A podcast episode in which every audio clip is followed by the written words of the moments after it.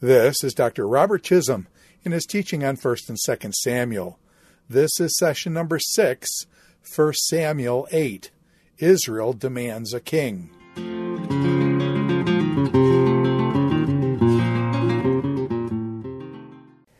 In our next lesson, we're going to be looking at 1 Samuel chapter 8, uh, which I've entitled Israel Demands a King.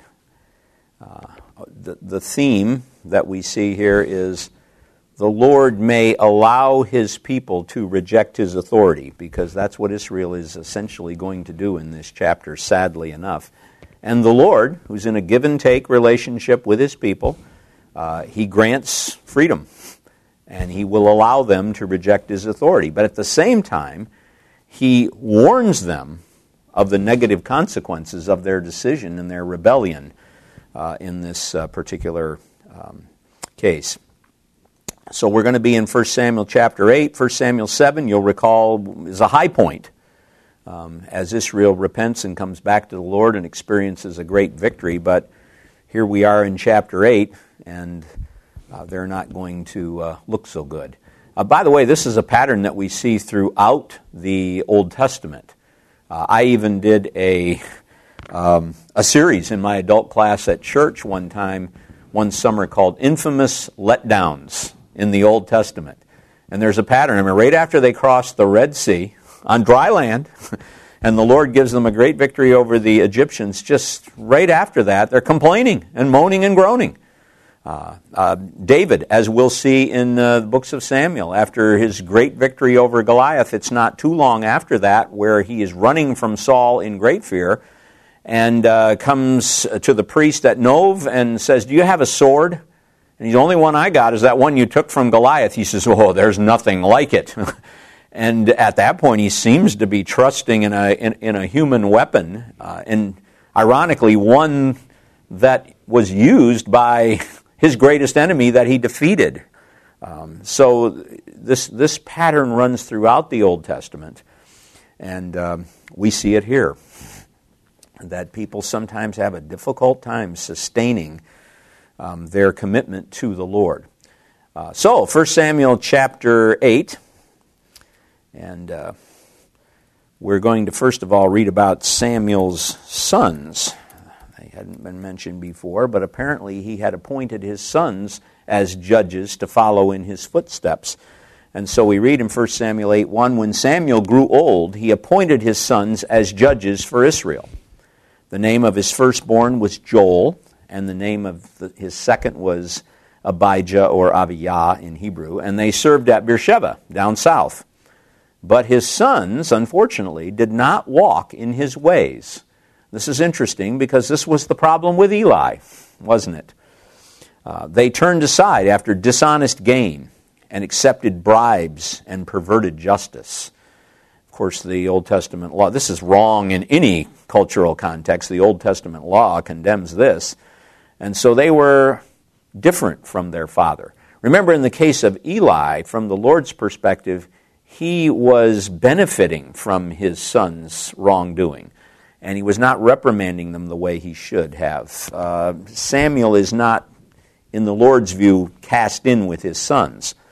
So all the elders of Israel gathered together and came to Samuel at Ramah. Remember, Ramah is his hometown, mentioned in the previous chapter. And they said to him, You are old, and your sons do not walk in your ways. Now appoint a king to lead us, such as all the other nations have so they seem to be concerned about justice, and in this case, injustice. And they're saying, Your sons are not like you. We don't want them to be the ones that are leading us when you're gone. After all, you're old, Samuel. Uh, we want a king, and we want a king like all the nations have. So, how is Samuel going to respond? How is the Lord going to respond? Actually, back in Deuteronomy 17, the Lord had anticipated a day when Israel would ask for a king like all the nations. More on that in a little bit. And when they said, Give us a king to lead us, this displeased Samuel. He's not happy about this. So he prayed to the Lord. And the Lord told him, Listen to all that the people are saying to you. It is not you they have rejected, but they have rejected me as their king. Some people feel that what that means when he says, Listen to all that the people are saying to you, is that he means all of the words. Samuel just mentioned, Give us a king to lead us. He didn't say anything about like the nations. But I, I don't think that's what's going on here. I think that's an idiom. Listen to all means give them what they want. Uh, because in some other passages that follow, like in chapter 12, verse 1, Samuel says, I have listened to all that you have said, and I have given you a king. So I think listen to all simply means do what they want, give them what they want, which is surprising. That's a surprising response from the Lord. It is not you they have rejected, but they have rejected me as king. As they have done from the day I brought them out of Egypt until this day, forsaking me and serving other gods, so they are doing to you. Now listen to them, but warn them solemnly, and let them know what the king who will reign over them will do. Give them that king, but warn them what he will be like. Notice in verse 8, the Lord seems to be saying that they are rejecting you. But in verse 7, he said, They really have rejected me, not you. What's going on here? Is that a contradiction? Sometimes in the Hebrew Bible, they will use not X, but Y when they mean Y more than X, or X not Y when they mean X more than Y. Uh, and I think that's the case here. The Lord is basically, He says, they've rejected me, not you. What He really means is, they've rejected me more than you. And in verse 8, he does recognize that Samuel, as his representative, has been rejected.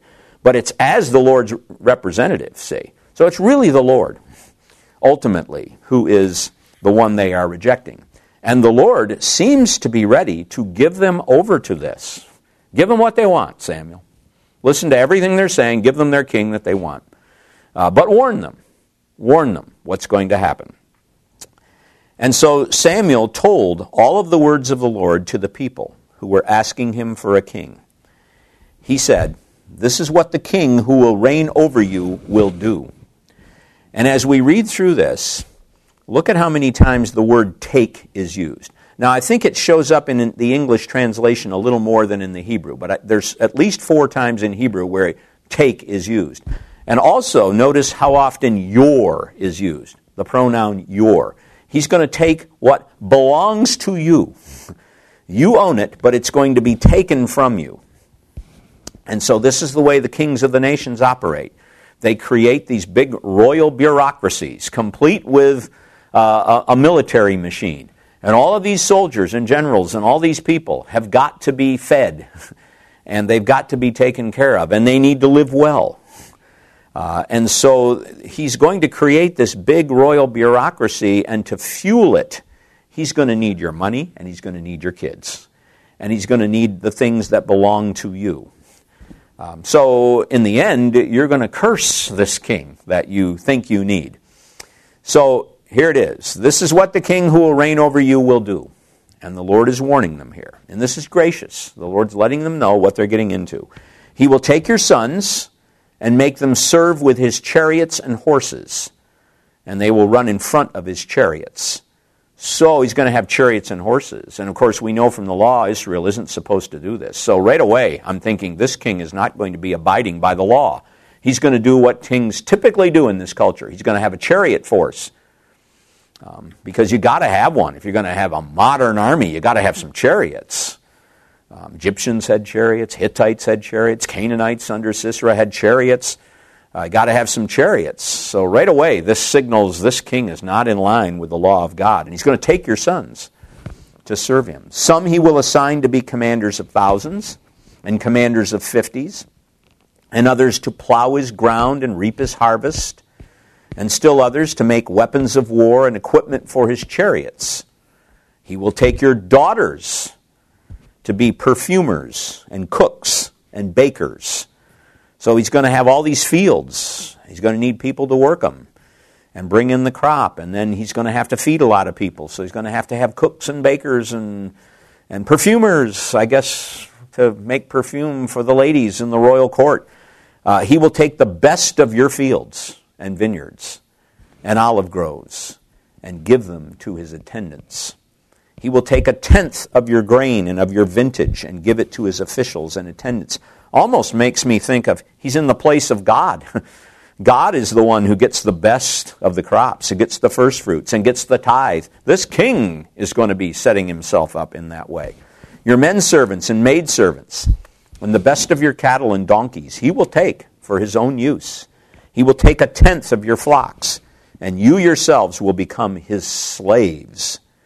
And when that day comes, you will cry out for relief from the king you have chosen, and the Lord will not answer you in that day.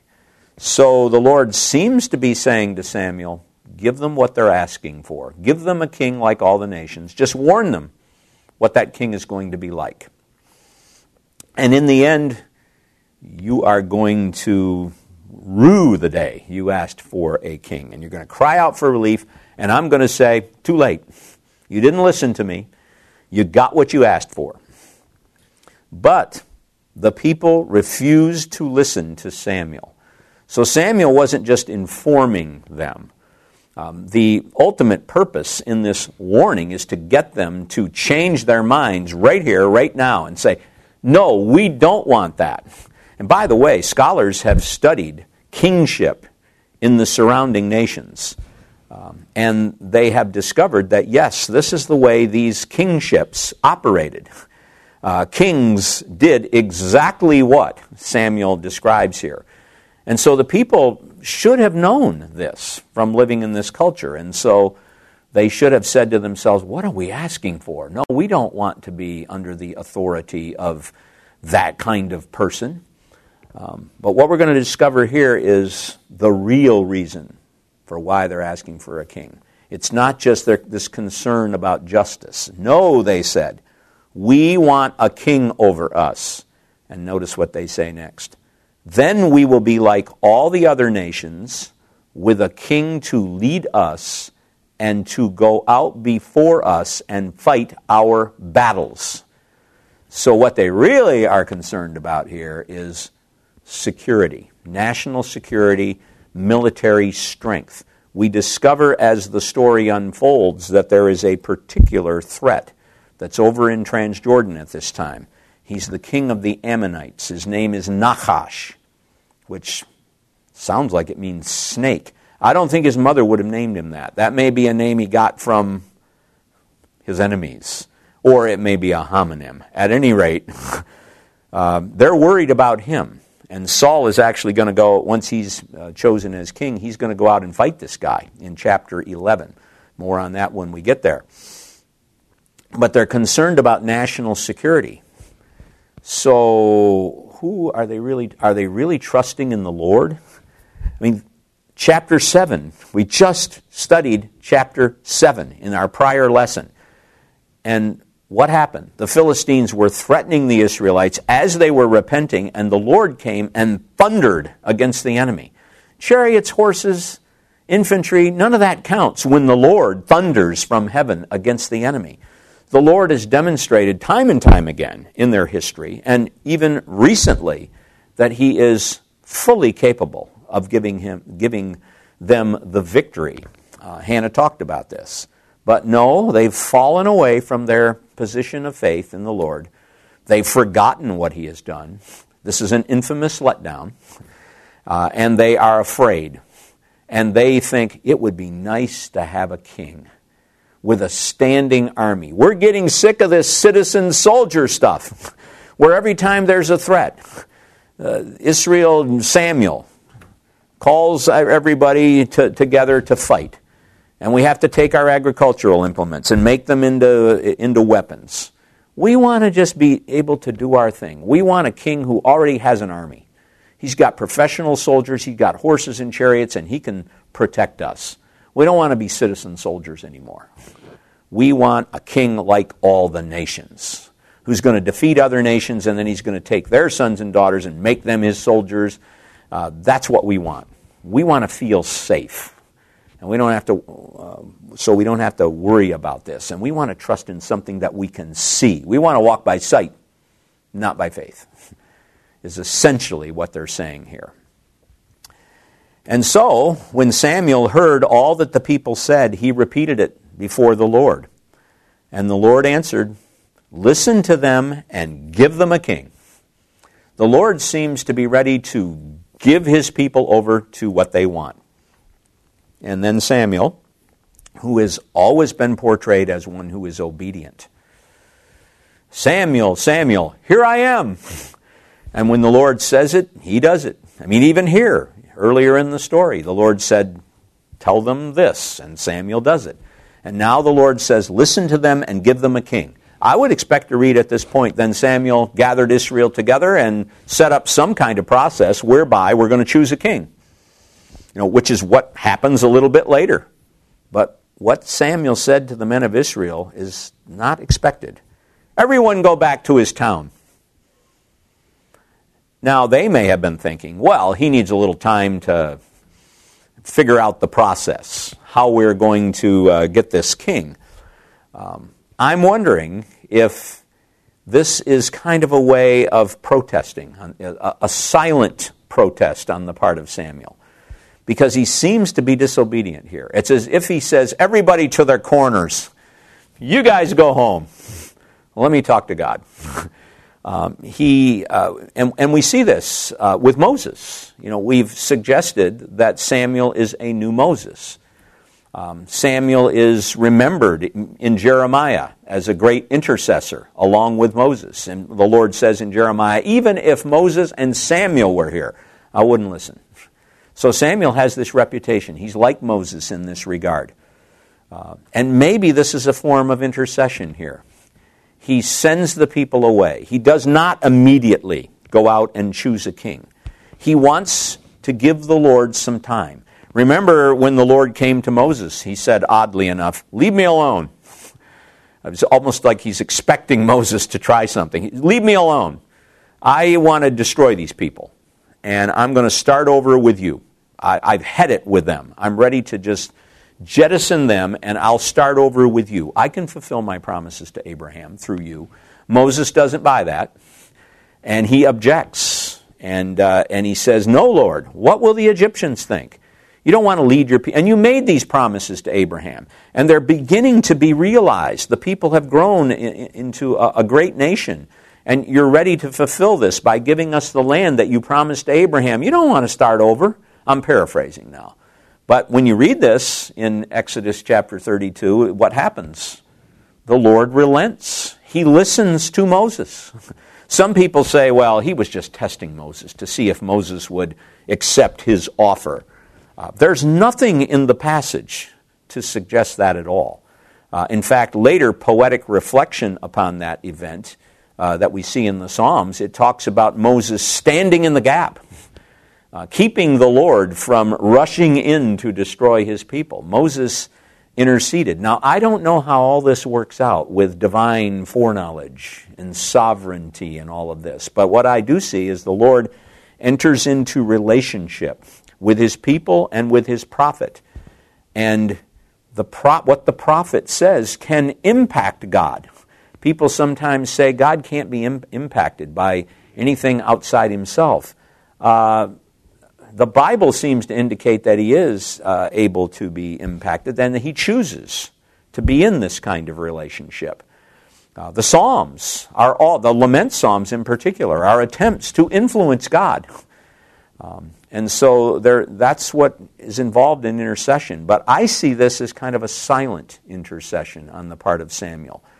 And it's interesting in the next chapter, when the Lord comes back to this issue, he, he, he's kind of chosen Saul to be the king that they asked for. They asked for a king, Shaul, and they get Shaul, the one asked for.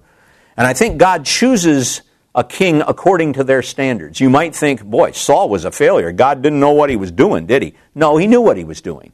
Uh, he, he gave them a king, the kind of guy who looked good on the surface, tall guy, looks good, looks king like, um, but who really didn't have what he needed on the inside. He gives them a king in accordance with their superficial standard um, that they're, uh, they're wanting. The kind of guy who would be a king out there among the nations to teach him a lesson. And then he chooses, he rejects Saul, and then he chooses David because he looks at David's heart. That's what really matters to God. So God is trying to teach them a lesson. He's not making a mistake here. Um, but in chapter 9, he comes along and he basically says, We're going to give him a king, but he's going to be a Nagid. He uses a different Hebrew word, not Melech, king. He uses Nagid. And I see a Nagid as more of a vice regent. And the Lord makes it very clear by the time we get through this section that this king is still under my authority. I'm giving you a king. And he was ready initially to just give them a king like all the nations. Samuel told the people, Back to your corner.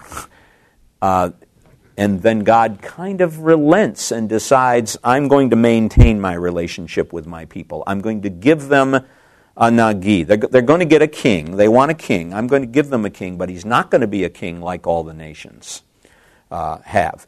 And so that does bring up the issue what about kingship? Uh, is it viewed positively or negatively in this section of the Old Testament?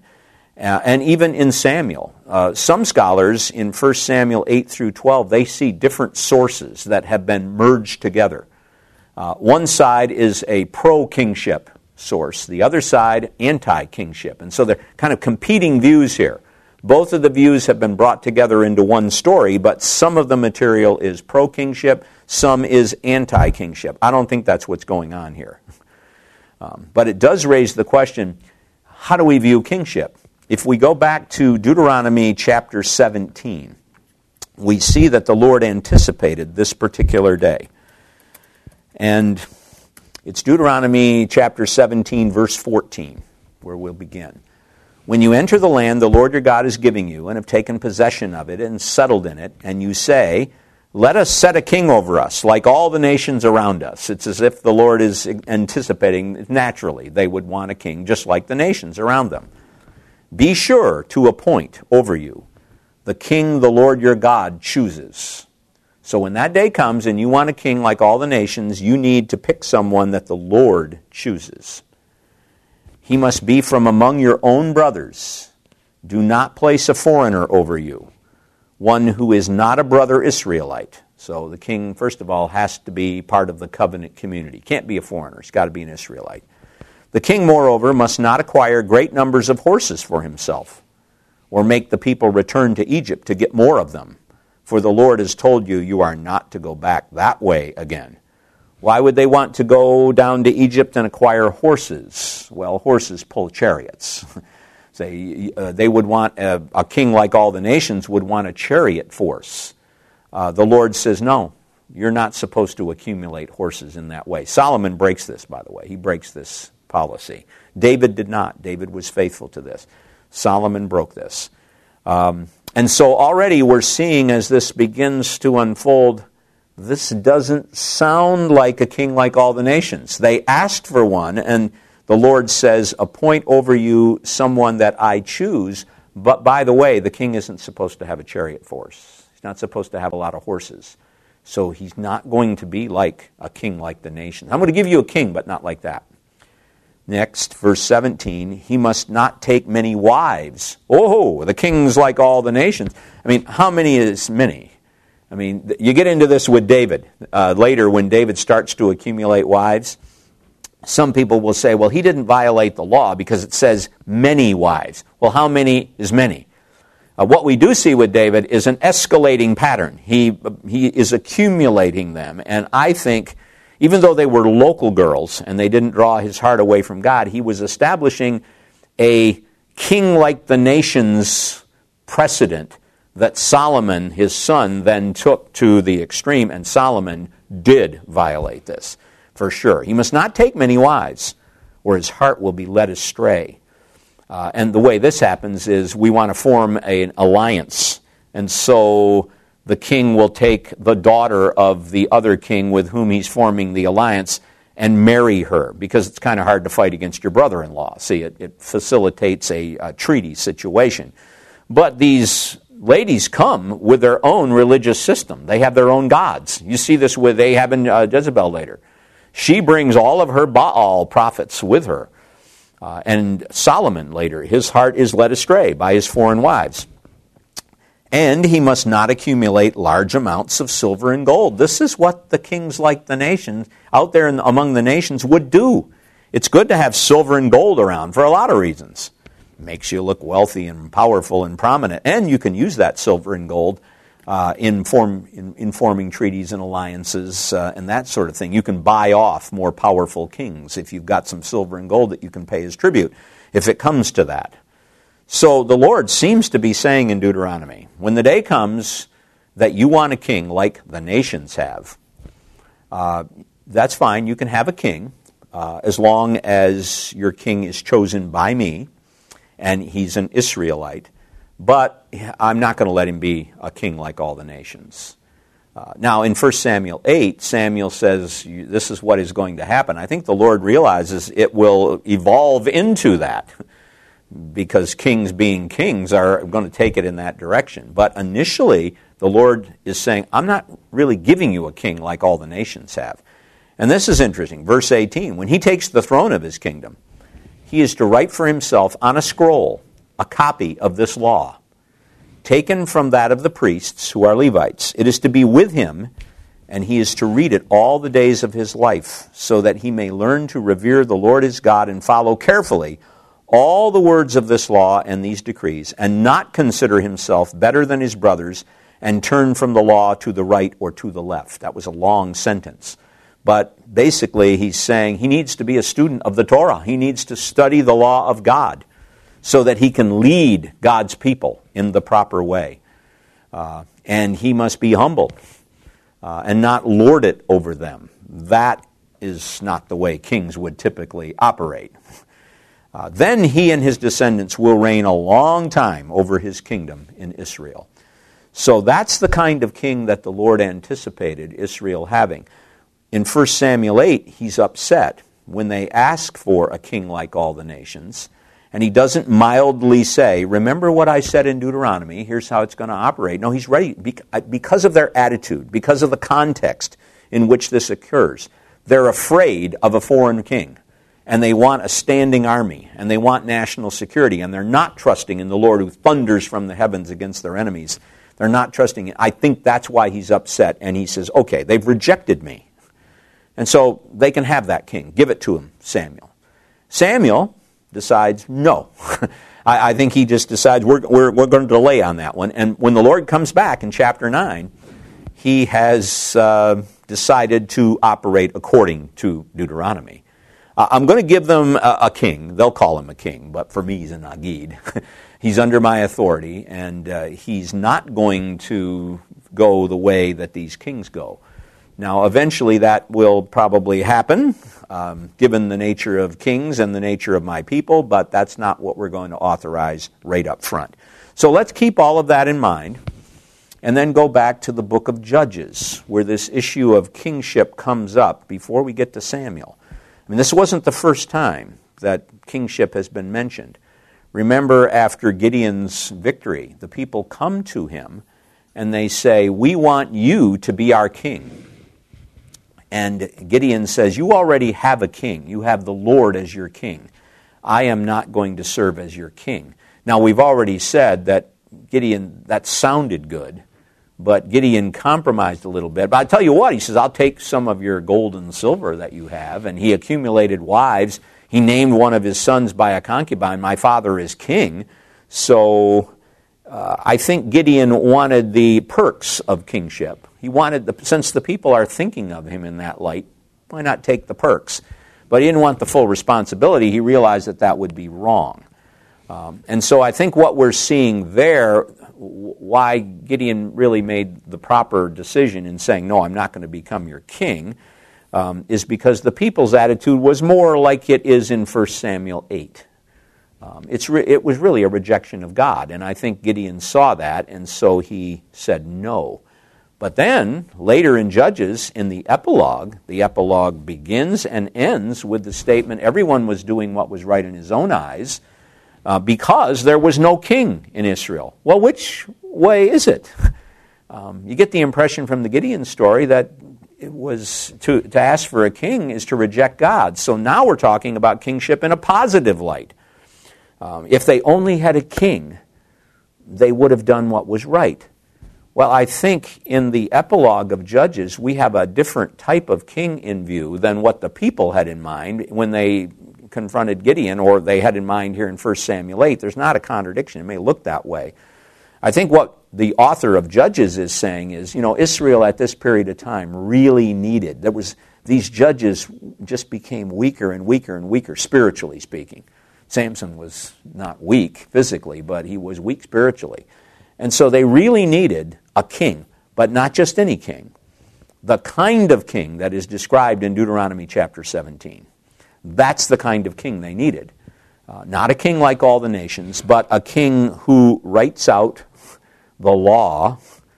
Uh, and you know, when you write things out, it, it sticks in, in, in the mind. Back when I was in school, we used to take notes. And uh, there was something about taking notes when the professor was lecturing that really kind of helped the material sink into your mind, and then you could go back and read it. Um, but they need the kind of king who is going to read the law all the days of his life so that he may learn to revere the Lord as God and follow carefully all the words of the law and these decrees. He's going to live it out. And he's not going to consider himself better than anyone else. He's not going to turn from that law. He basically is going to be a model of obedience, and the people will follow his example. And so when Judges says they needed a king, this is what Judges has in mind. And I, I, think as this story unfolds in 1 Samuel, we're going to see the same thing. The people want a king like all the nations. The Lord's upset because he realizes they're not trusting in me. They want somebody, a king they can see. He's ready to give them that. Uh, there's a little delay there, orchestrated by Samuel. And the Lord comes back and he says, Okay, I'll, I'll give them a leader. Um, and, and he'll be he'll be different than these judges that we've had. And uh, they'll call him a melech. I'm going to call him a nagid. Uh, and he's going to be a vice regent under me. And as we read through it, we understand that the king that the Lord is going to give them is going to be subject to the, the rules and regulations of Deuteronomy. And in fact, when we get into 1 Samuel chapter 10, we will see this as Samuel is talking to them about uh, kingship. Uh, he is going to explain to the people in verse 25 of chapter 10 the regulations of kingship. Uh, some people see that as a reference to what Samuel had described in chapter 8. I don't think so. I think it's a re- uh, reference to Deuteronomy 17. He is explaining to people how kingship is going to work. And then in chapter 12, the Lord is basically going to say, Your king will do just fine, and you will do just fine, as long as your king and you obey me. So it's quite clear by the end of this section that the Lord has kind of backed off his initial response. And you may think, would God do that? Yes. Uh, he did it with Moses in Exodus 32, and he does it here. And by the end of this little section, he is going to give them a king under his authority who is responsible for following the principles in Deuteronomy 17 uh, and leading the people in obedience to the Lord. Uh, unfortunately, Saul is going to fail in that regard. But uh, so that's the way I resolve the apparent contradiction that we see between passages. Some passages seem to be pro king, some others seem to be anti king. But I think we can resolve it in this way there's an ideal of kingship under the Lord's authority that Judges says Israel needed. And the Lord decides that's the kind of king we'll give them. Um, and, but unfortunately, the people view the king differently. So, in chapter 9, in our next lesson, we will be looking at God's choice of a king Saul. The people asked for a king, and in Hebrew, Sha'al is the word for asked, and they get Sha'ul, which is his name in uh, Hebrew. He's the asked for one. He gives them what they asked for. Uh, yes, the king will be under his authority, but he's, he's not going to pick Saul by looking at the heart. He's just going to look at outward appearances, and he's going to show them how outward appearance, appearances, walking by sight, can be misleading. And then when Saul fails, he's going to turn to David, and David is going to be chosen on the basis of what's inside his heart for God. But even then, David failed at times. But we'll be discussing all of that in future lessons.